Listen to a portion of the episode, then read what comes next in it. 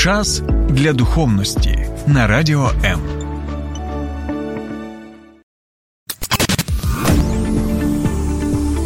Біблія під іншим кутом. Програма сторінками Біблії з пастором Сергієм Наколом. Доброго дня, друзі. Вітання вам зі студії Радіо М в місті Києві. Як ви бачите, у нас нема знову світла. Також нема опалення і доволі прохолодно так, але я сподіваюся, що в нас буде чудовий ефір, незважаючи на те, що ми знаходимося ось в такій темряві. І знаєте, коли я ось дивлюся на цю свічку з вогником, який тут є, полум'я таке чудове, яке хоч трошечки зігріває, я згадую одне гасло латиною пост тенебрас люкс. І перекладається це як після темряви світло. Це був один з гасел періоду реформації, коли діячі реформації вважали, що завдяки поверненню до Божого Слова, завдяки тому, що люди почнуть читати Божу книгу, Біблію, то ось той морок і темряву, яку вони вважали, було багато в середньовіччій Європі, його буде подолано, тому що в Біблії, в Слові Божому, ми читаємо те, що після темряви завжди буде світло. Чому? Тому що Бог є світло. І я знову і знову згадую слова апостола Іоанна. Я попередньому випуску про це нагадував і зараз знову нагадаю, що.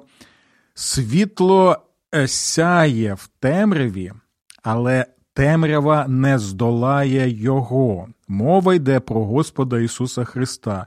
І якщо Він світло, і якщо Він переможець, то, звичайно, усі ті, хто знаходяться на його боці, які слідують за ним, можуть бути впевнені, що врешті-решт, рано чи пізно, світло переможе темряву.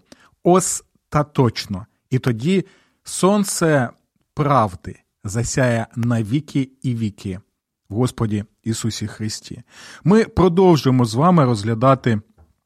Період доволі цікавий історичний період європейської реформації, і в цьому році ми згадуємо вже 505 років, як відбув, як почали відбуватися ті події.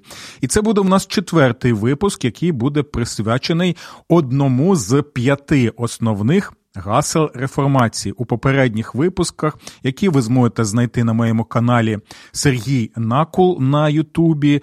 Ми розглядали, чому Діячі реформації настільки вважали важливим повернення саме до Біблії, для того, щоб ми могли читати проповіду Біблії, Біблію і також жити так згідно тому, як Бог вчить нас в Біблії. Також ми розглядали таке вчення, як солаграція, тобто лише благодаттю. Ми розглядали, що таке благодать, чому вона настільки важлива, що Біблія каже про благодать, так?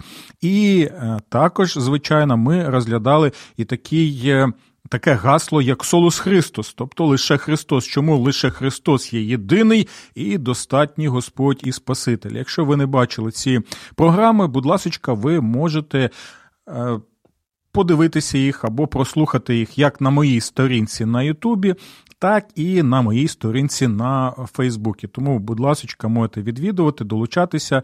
І в мене ще є трошки місця для того, щоб щоб ви стали моїми друзями на Фейсбуці. І також е, зараз, якщо ви мене слухаєте, то я прошу, щоб ви могли також долучатися до обговорення цього четвертого гасла реформації, бо сьогодні ми будемо розглядати таке гасло, як е, Солафіде лише вірою, і ми побачимо, чому це настільки було важливе гасло, що е, люди були готові піти навіть на смерть. Але е, проповідувати саме це вчення. І ось ми сьогодні будемо його з вами розглядати. Напишіть, будь ласка, що ви думаєте взагалі стосовно реформації, а також чи ви згодні зі мною що після темряви завжди буде світло, як і Бог обіцяє в своєму слові, і також як ви ставитеся до цих гасел реформації, чи ви погоджуєтеся з ними, чи ви не погоджуєтеся з ними, і взагалі, яке ваше особисте ставлення до тих історичних неймовірних подій, які відбувалися 505 років тому, і вплинули неймовірним чином на те, як виглядає Європа і зараз, незважаючи на те, що велика кількість людей вважає себе в Європі світськими людьми і не релігійними. Добре, друзі, тоді. Розпочинаємо сола фіде або лише вірою. Одразу хочу наголосити наступне. Це вчення було настільки важливим, що один з головних діячів реформації Мартін Лютер писав наступне. Я буду одразу читати і перекладати з моєї книжки, яку я ще не писав в 2017 році. Вона на той час була російською мовою, і зараз я буду намагатися, щоб ця книжка тепер була нашою рідною мовою українською. Так ось Мартін Лютер пише наступне: доки стоїть це вчення стосовно виправдання лише вірою, так? Доки стоїть це вчення, стоїть і церква. Коли це вчення руйнується, руйнується і церква. Ого, нічого собі. Давайте ще раз прочитаю, бо це, знаєте, така доволі важлива річ, на яку нам потрібно буде знову і знову звертати увагу. Тому Мартін Лютер пише: доки стоїть це вчення, стоїть і церква. Коли руйнується це вчення, руйнується і церква. І от ви можете уявити так, що якщо не буде фундаменту у будинку, то, звичайно, будинок впаде. Якщо не буде колеса у автівки, автівка не поїде. Так, Там може бути двигун, у вас може бути мотивація їхати, але якщо нема першого колеса, другого, третього, четвертого, нікуди вже ця автівка не зможе рушити. Ну і також ми знаємо, що якщо прибрати е, дверні петлі, то тоді двері не зможуть. Так, стояти, і а, тоді двері впадуть. І ось ми можемо побачити, що Мартін Лютер він використовував цей е, образ, приклад саме фундаменту. Для нього це вчення що ми виправдомуємося Богом лише завдяки нашій вірі, було центральним і життєво важливим. Я покажу вам. Не не, не карту покажу, так, як е, один з діячів однієї країни каже, але я вам покажу, чому це було важливо в ті часи, і чому це важливо навіть і в наші часи, От і чому це вчення воно не втратило своєї актуальності. Незважаючи на те, що вже 505 років минуло з того часу. І давайте тепер почитаємо ще одного важливого діяча реформації. То я посилався на Мартіна Лютера, а зараз буду посилатися ще на одного Женевського реформатора це Жан Кальвін. Жан Кальвін пише наступне. Виправдання це дверна петля, на якій тримається християнська віра. Тобто, якщо ми правильно зрозуміли Жана Кальвіна, він використовує тепер цей образ дверної петлі, і він каже, що ця ця дверна петля це і є ось це вчення виправдання лише вірою, і завдяки саме цьому вченню тримається християнська віра. Ого, і ми можемо побачити, що для цих е, діячів ці речі були життєво важливими. Так? І ось тепер у нас питання, чому саме? чому так трапилося? І дивіться, я ще вам наведу один приклад, коли Жан Кальвін він написав одного листа, який вважається взагалі, знаєте, такою класикою.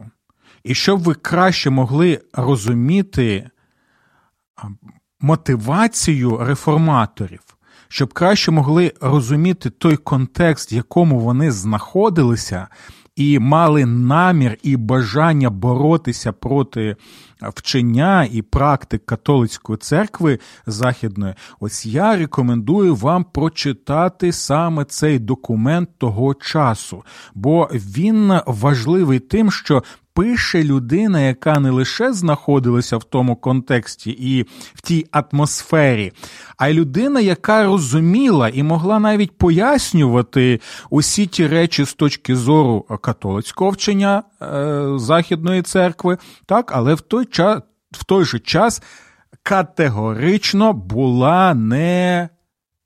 Не під категорично не погоджувалася з тим, про що вчили і як практикували ці речі в, на Заході. От слухайте, що він пише кардиналу Садолету.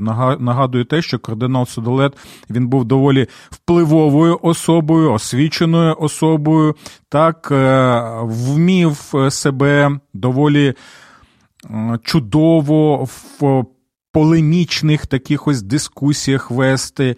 І ось що пише Жан Кальвін. Перш за все, ви торкнулися питання виправдання вірою, найпершого і найгострішого питання нашої полеміки. Може, це заплутане і неважливе запитання? Але там, де відсутнє його розуміння, там слава Христа затьмарюється, і тоді скасовується істинна віра, руйнується церква. І слухайте далі, як він пише. А надія на спасіння цілковито знищується. Ого! Слухайте, щось тут дійсно серйозно, якщо ось ці діячі так пишуть і так реагують. Давайте, Давайте ще раз прочитаю. Там, де відсутне його розуміння, там затьмарюється слава Христа, скасовується віра, руйнується церква, а надія на спасіння цілковито знищується. Ми стверджуємо, тобто реформатори, ми стверджуємо, що ви викреслили це вчення безсоромно, незважаючи на його важливість з пам'яті людей. Фух, цікаво. Ну чому ж тоді ось ці реформатори ось так е, з таким бажанням так, були мотивовані виступати проти тієї практики і вчення, які було в той часи. І що там взагалі відбувалося? Дивіться, для того, щоб нам краще зрозуміти оце вчення сола фіде, що ми виправдовуємося Богом лише завдяки нашій вірі, нам потрібно відповісти на два запитання. Перше запитання. Що взагалі таке виправдання з точки зору середньовічої е, церкви католицької, так? І друге, нам потрібно зрозуміти, що таке віра з точки зору знову ось цієї середньовічної церкви. Добре, давайте я спробую це вам пояснити. Це чудово, якщо ви подивитеся ще попередні випуски, бо там я більше е, це пояснюю, але ми потріб, нам потрібно зрозуміти наступне: так, що у той час вчили, от що на небі є так звана скарбниця заслуг Господа Ісуса Христа, Марії Діви, святих, праведників тощо. І ви можете уявити от такий своєрідний резервуар. І цей резервуар він наповнений субстанцією. Ну, наприклад, це нехай буде там вода або жива вода. І ось в цьому резервуарі заслуг знаходиться ось ця субстанція, яку звали благодать.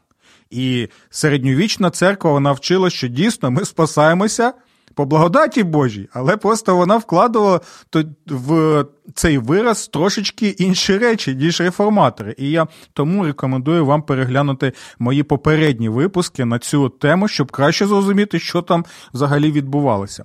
І вчили наступне, що людині з самого свого народження протягом свого життя і в смерті потрібно що? Потрібна Божа благодать. Яким чином ця людина з самого народження, так, протягом життя і в момент смерті може отримувати Божу благодать? Бо Божої благодаті є так надлишок Божої благодаті в цьому резервуарі. І ще труба є з неба на землю, щоб дійсно можна було давати цю благодать. І хто знаходився на цій трубі? Хто був посередником? Посередником була церква, так? Церква, і, звичайно, уособлювалася церква ким папою римським. І ось папа римський знаходився на цій трубі, і він відкривав або зачиняв вентиль, і через цей вентиль тоді люди могли, якщо корилися папі римському, корилися системі середньовічній церкві, так вони могли отримувати Божу благодать.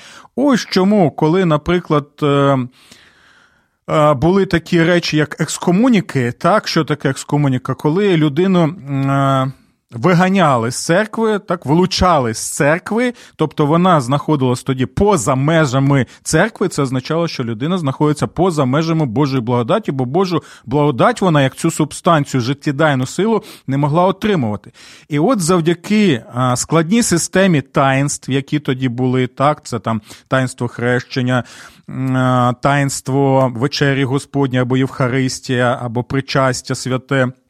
От е, е, різноманітні інші таїнства вони і надавали можливість людині отримувати цю життєдайну субстанцію, так, цю благодать, і таким чином ця благодать, як субстанція, вона тебе підтримувала протягом усього життя.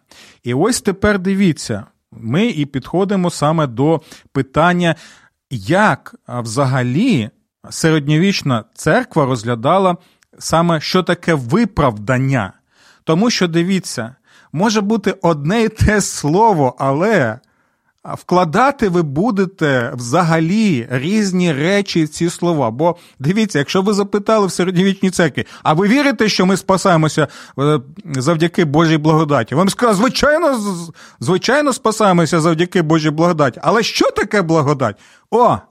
Якщо реформатори вчинили, що це, знаєте, таке милосердне ставлення до людини, так, що Бог дає благодать у Христі Ісусі безкоштовно, що це Божий подарунок, і за який не потрібно ніякі гроші вимагати, як це робив папа римський компанія, так, і там індульгенції, і різноманітні інші речі, вони е, понапридумували, понавидумували для того, щоб е, висмоктувати гроші людей.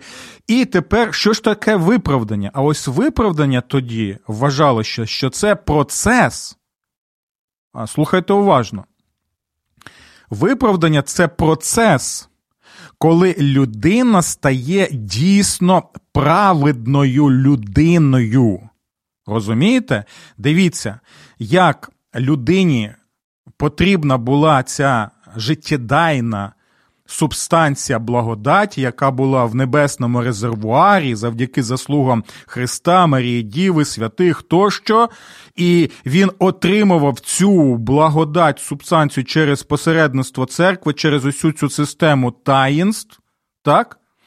То завдяки цій благодаті, яка нібито вливалася в нього, навіть був термін такий грація інфюза, тобто тобто те, що в тебе вливається. І от завдяки цій благодаті, яка вливається, вона тебе починає.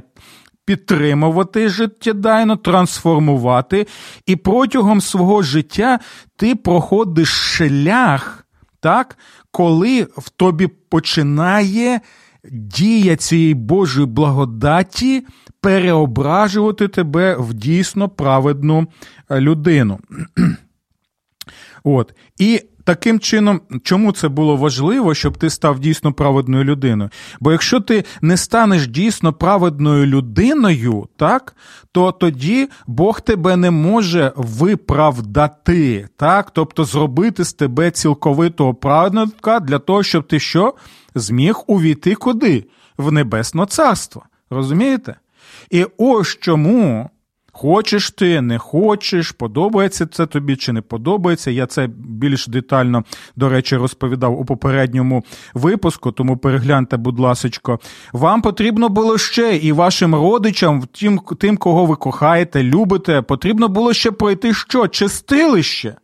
Чому чистилище було так необхідне? Тому що розуміли, що ти протягом свого жалюгідного життя на цій землі, ти жалюгідний грішник, який знаходишся в Західній Європі, і навіть те, що тобі папа римський надає таку можливість отримувати Божу субстанцію благодаті, ти не можеш стати праведником цілковито, так? І і тому тобі ще потрібно пройти ось цей шлях очищення, додаткового очищення. В такому місці, як чистилище, про яке ну чомусь, якщо воно настільки важливо, Слово Боже нічого не вчить, сам Господь Ісус Христос нічого не вчить, апостоли не вчать цьому. І якщо ми будемо дивитися канонічні тексти святого Писання, всі 66 канонічних книг, то ми там не знайдемо взагалі про чистилище. І ось цікавий момент, я згадую одного реформатора Гвідо Дебре, він був мучеником, його стратили за те, що він проповідував Боже Слово в середньовіччі. Так, це в період реформації відбувалося, коли Гвідо Дебре запитали так е, на допиті, чи ти віриш в чистилище? Бо це важливий був момент. Якщо ти не віриш в чистилище, то ти не католик. То ти тоді що? Ти тоді йдеш проти вчення папи римського, проти його посередництва, проти цієї всієї системи. І Гвідо Дебре сказав: так, я вірю в чистилище. Стоп. Як це ти віриш в чистилище? Гвідо Дебре каже, так, я вірю в чистилище. І вони кажуть, а що ти маєш на увазі? І він тоді відповідає. Я вірю в те, що так, Біблія вчить ясно, чітко, конкретно про це чистилище. І вони запитують, що саме? І він каже: Христос є моє чистилище, бо саме кров, виключно кров Господа Ісуса Христа очищає мене від усякого гріху. Тому Христос є моє єдине е, чистилище, а якогось іншого чистилища поза Христом. Я взагалі не знаю. І оце показова відповідь, яка і показувала, яким чином люди, які посилалися саме на біблійне вчення, відстоювали його, і вони бачили і були впевнені, що. Дійсно, вони проповідують саме Божу істину, яка настільки важлива була в ті часи.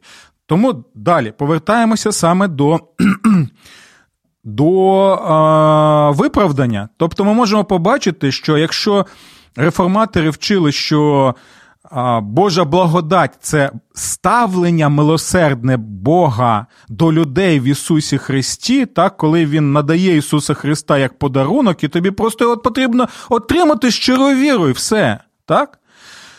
То е, те саме стосується і виправдання. Виправдання це тоді, коли Бог каже, так можна сказати, що ось тебе приводять в залу суду, і там сидить Бог, який святий і праведний, і Бог розуміє, що тобі тебе потрібно покарати, якщо ти е, грішник, так, за твої гріхи. Але в той же час Христос стоїть і каже: ця людина зі мною, так, я помер за її гріхи, і тоді Бог Отець, ну знову це. Е, просто такий приклад, е, звичайно, Бог Отець каже наступне: так, я виправдовую цю людину завдяки тому, що Ісус Христос зробив. І Христос, можна сказати, обіймає цю людину і каже: Він мій, я його праведність. Чому? Тому що реформатори вчили, е, так як вони читали Боже Слово, що людина не може виправдатися взагалі перед Богом власними якимись вчинками, так не може досягнути цього рівня якоїсь праведності. От і що ми потребуємо саме кого? Ісуса Христа, єдиного праведника. О, нам навіть дали спочатку світло, далі вже його нема. Але ми будемо продовжувати, друзі. Дякую за те, що ви з нами зараз знаходимося, навіть е, незважаючи на всі усі ці е, обставини. І тому е, виправдання це був перш за все для реформаторів не якийсь процес, коли ти завдяки цій субстанції Божої благодаті трансформуєшся в праведника, але це ще не остаточний процес. А це те, коли Бог каже: Ти праведний. І вони посилалися, до речі, на один з текстів святого Писання. Це і повірив Авраам Богу. Почули це? Авраам повірив Богу, довірився Богу. Так, е, як як дитина довірилася своєму батькові або своїй матусі. І що там далі ми читаємо? І це було вмінено йому в праведність. Все. Все. І реформатори на це саме і звертали увагу і казали: слухайте, ну ну навіщо нам створювати усі ці конструкції? Навіщо нам придумувати так усі ці речі, коли понавидумали бо зна що з їх точки зору? І якщо все так просто, от Бог Отець, Він дає нам подарунок Ісуса Христа. Це ось ця Його дія, коли Він дає вам Господа Ісуса Христа. Це і є що? Божа благодать з небес на землю. Ось Бог простягує руки до вас. Він показує таким чином любов до людей. Він показує, що він не збирається всіх знищувати, так, цих е, жалюгідних грішників, щоб їх очі його не бачили, а він хоче спасти грішників. Так? Він потягує їм в своїх руках благодаті Ісуса Христа як подарунок. І що тобі потрібно зробити? Тобі потрібно протягнути руки, усвідомлюючи, що ти потребуєш цього Господа Ісуса Христа. Ці протягнуті руки це є що? Це є саме віра. І ось ми про це зараз і кажемо, що сола фіде, що ми виправдовуємося лише вірою. І дивіться, коли ці руки, в яких нічого нема, пам'ятаєте, як це Ющенко казав, чи хто? Ці руки нічого не крали, так? І показує пусті руки. Ось у цих речах ми можемо сказати наступне: ось. В цих руках нічого нема. Я не можу нічого Богу принести, щоб він мене виправдав. Бо бо у будь-якому випадку закон Божий показує, що лише за один гріх ми вже заслуговуємо Божого покарання, так, якщо ми читаємо правильно Боже Слово. В цих руках нічого нема. І коли я простягую ці руки, по-перше, я таким чином показую Господу, Боже, дивись, я не, я не можу тобі нічого дати так? Але я потребую цими пустими руками, цією вірою, цією довірою, я потребую кого? Того, кого ти мені протягуєш. І коли ось це ми бачимо, ось ці руки віри, вони отримують Господа Ісуса Христа. І ти розумієш, Христос мій, Він як дорогоцінна перлина, пам'ятаєте, навіть притча була Господа Ісуса Христа про дорогоцінну перлину. Як дорогоцінна перлина, він як скарбниця, якою, він як скарб, який я отримую, так? І тоді що відбувається? Ти отримуєш Христа, ти кажеш Христос мій. Христос каже, ця людина моя. І він таким чином що робиться нашою праведністю. І тоді, що ми можемо побачити? Ця людина вірить, як і Авраам, протягує руки віри, як Авраам. І тоді ми можемо бути впевнені, що Бог що ставиться на, до нас як до праведних, або каже, вони виправдані не завдяки тому, що вони там робили якісь добрі справи, які, звичайно, е, важливі, так, якщо ти слідуєш за Господом Ісусом Христом. Ні, виключно завдяки тому, що Христос зробив так протягом свого безгрішного життя протягом своєї жертовної смерті на Христі, так, завдяки усьому тому, що він робив тут на землі, і зараз робить, коли стоїть перед Богом Отцем, і каже, що, е, будь ласочка, будь милосердним завдяки мені до цього чоловіка, до цієї жіночки, вони належать мені. Ось на що саме звертали увагу ці реформатори. І далі давайте ще трошечки ми прочитаємо декілька речей, на які хотів би звернути вашу увагу. А, ось дивіться, про просто тема дійсно неймовірно величезна і багато можна пояснювати, але я сподіваюся, що ви зрозуміли основну ідею. Якщо не зрозуміли, ви можете зараз написати мені під стримом на Фейсбуці або зателефонувати до нас в студію. Ось особливо, особливо, якщо ви знаходитеся, до речі, в Києві або Київській області, то ви можете також прослуховувати цю програму в прямому ефірі в fm форматі. Це хвиля 89 і 4 FM. Тому, будь ласка, перебувайте з нами. Ось я бачу, що у нас є коментарі. Ірина пише: Вітання, вітання і вам, Ірино, за те, що перебуваєте з нами. Особлива вам подяка. Чи обирає Бог, і чи означає це, що він когось обирає, а когось ні. Дякую, Ірина. Я думаю, що саме е, питання Божого вибрання так ми будемо розглядати в наступних випусках нашої програми, бо це окрема тема. А зараз ми саме концентруємо увагу на цю тему, що ми спасаємося завдяки чому? Завдяки Божій благодаті, так, і що ми виправдовуємося перед Богом, так, виправдовуємося завдяки чому сола фіде, лише вірою. І це Боже запевнення. так. Я е, можу сказати наступне: коли Бог закликає грішників каятися, так, і звертатися до себе, то він не тримає в кишені дулю. Так, це важливий момент. Тому, якщо Бог закликає і каже, що прийдіть до мене, усі обтяжені, усі, хто.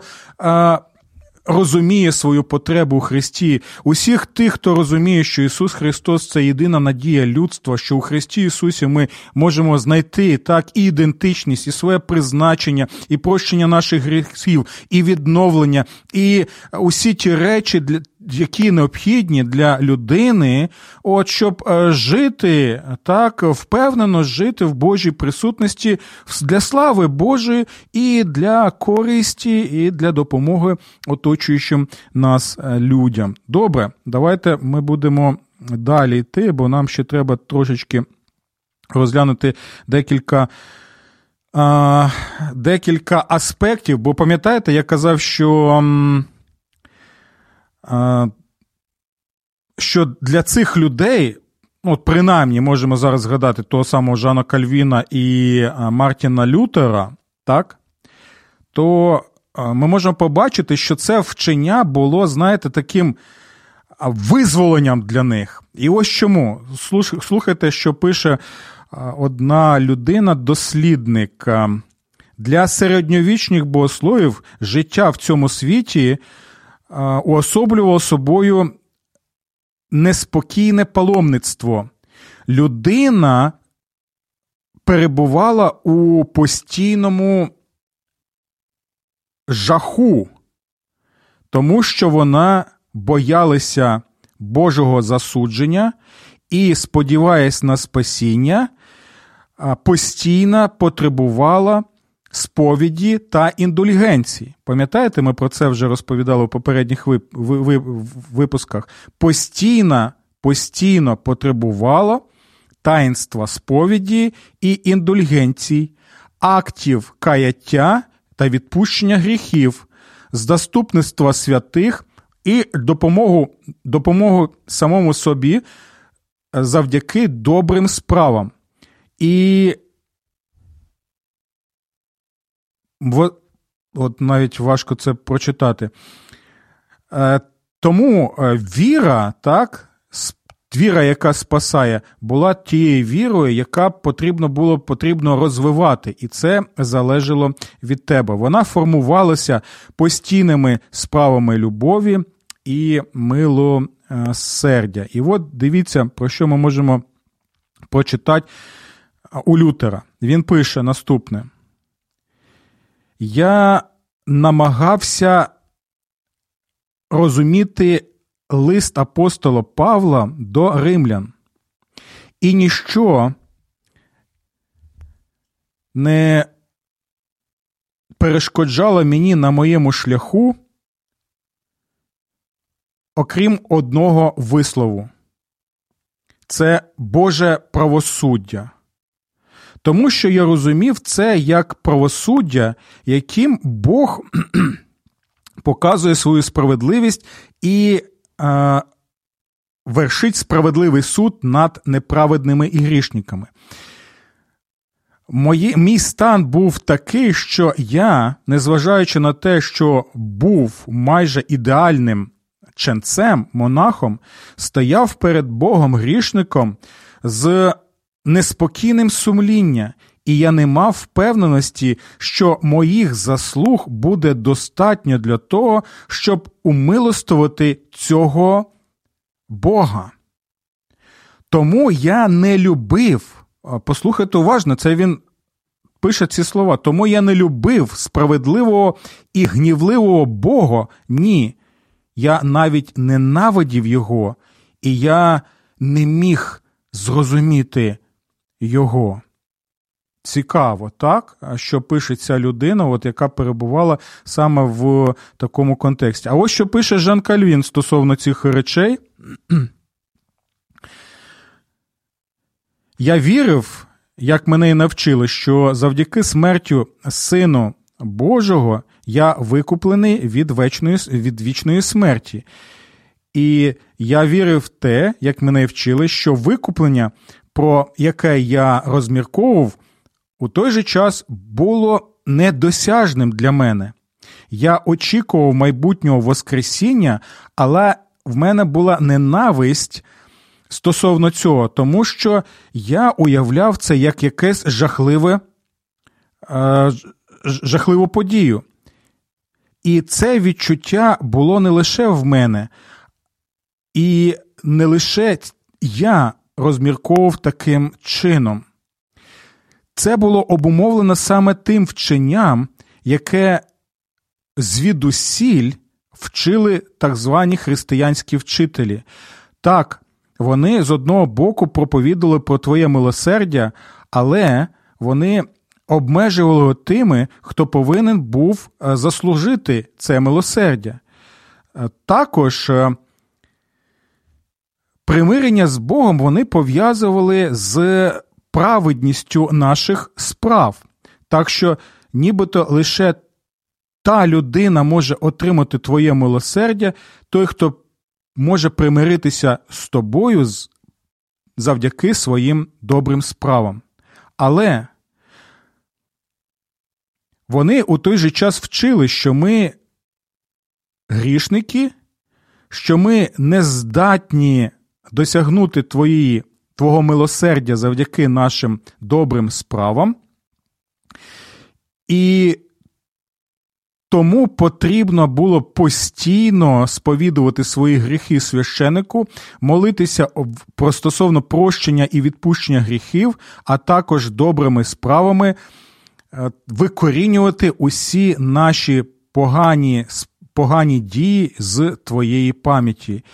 І щоб остаточно виконати все те, що від нас е, очікують, нам потрібно було ще робити Е, справи милосердя і акти каяття. Увесь цей час вони показували тебе лише суворим суддєю і мстивим Богом за нашу, за наше нечестя.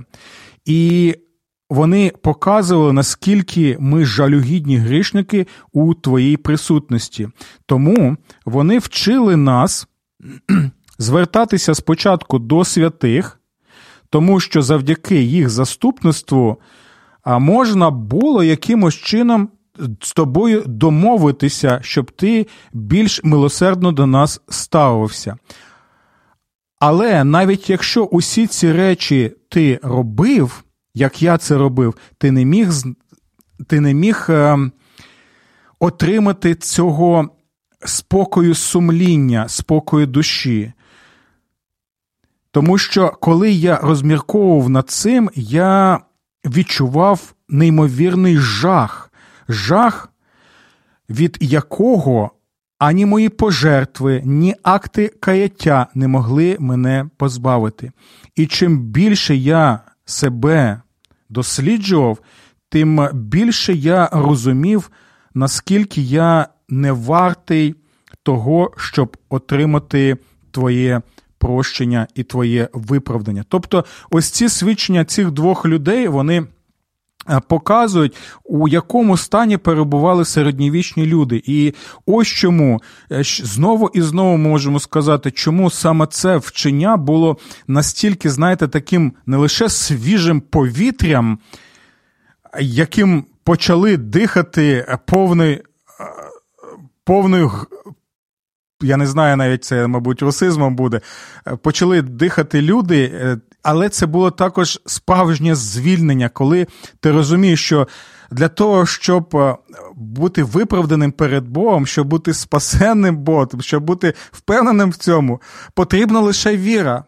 Розумієте, лише проста віра, коли ти довіряєшся до Бога, коли ти розумієш, що Він надає тобі це прощення в Господі Ісусі Христі, і завдяки цьому ти дійсно можеш жити як вільна людина для того, щоб служити Богу і також служити людям. Я сподіваюся, ви краще змогли зрозуміти цю тему, і як я е, розумію, що у нас тут є. Е, коментар від Ірини, чому навколо середньовіччя стільки темних стереотипів? Чи був цей час настільки страшним чи жахливим?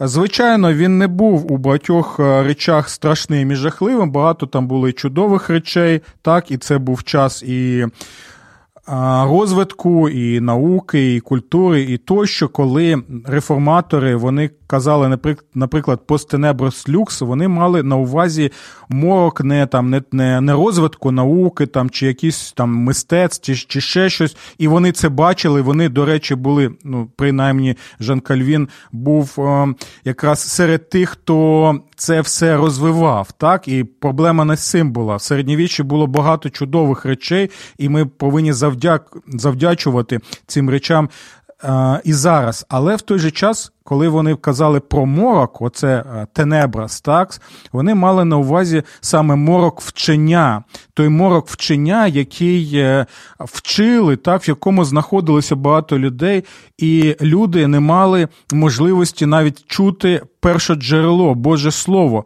в якому ми можемо знайти Христа, який не робить з нас якихось там жалюгідних рабів, так, які перебувають у постійному страху і які по, по, постійно потребують ось цієї всієї системи, в якій перебували середньовічні люди. А Христос, який звільняє, Христос, який дає свободу, Христос, який робить з вас вільних людей, Христос, у якому ми вірою можемо знайти Боже прощення, прийняття і виправдання. І саме про це Соло Фіде.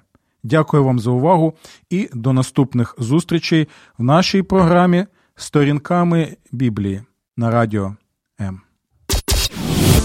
Сподобався ефір? Є запитання або заперечення? Пиши радіом.ua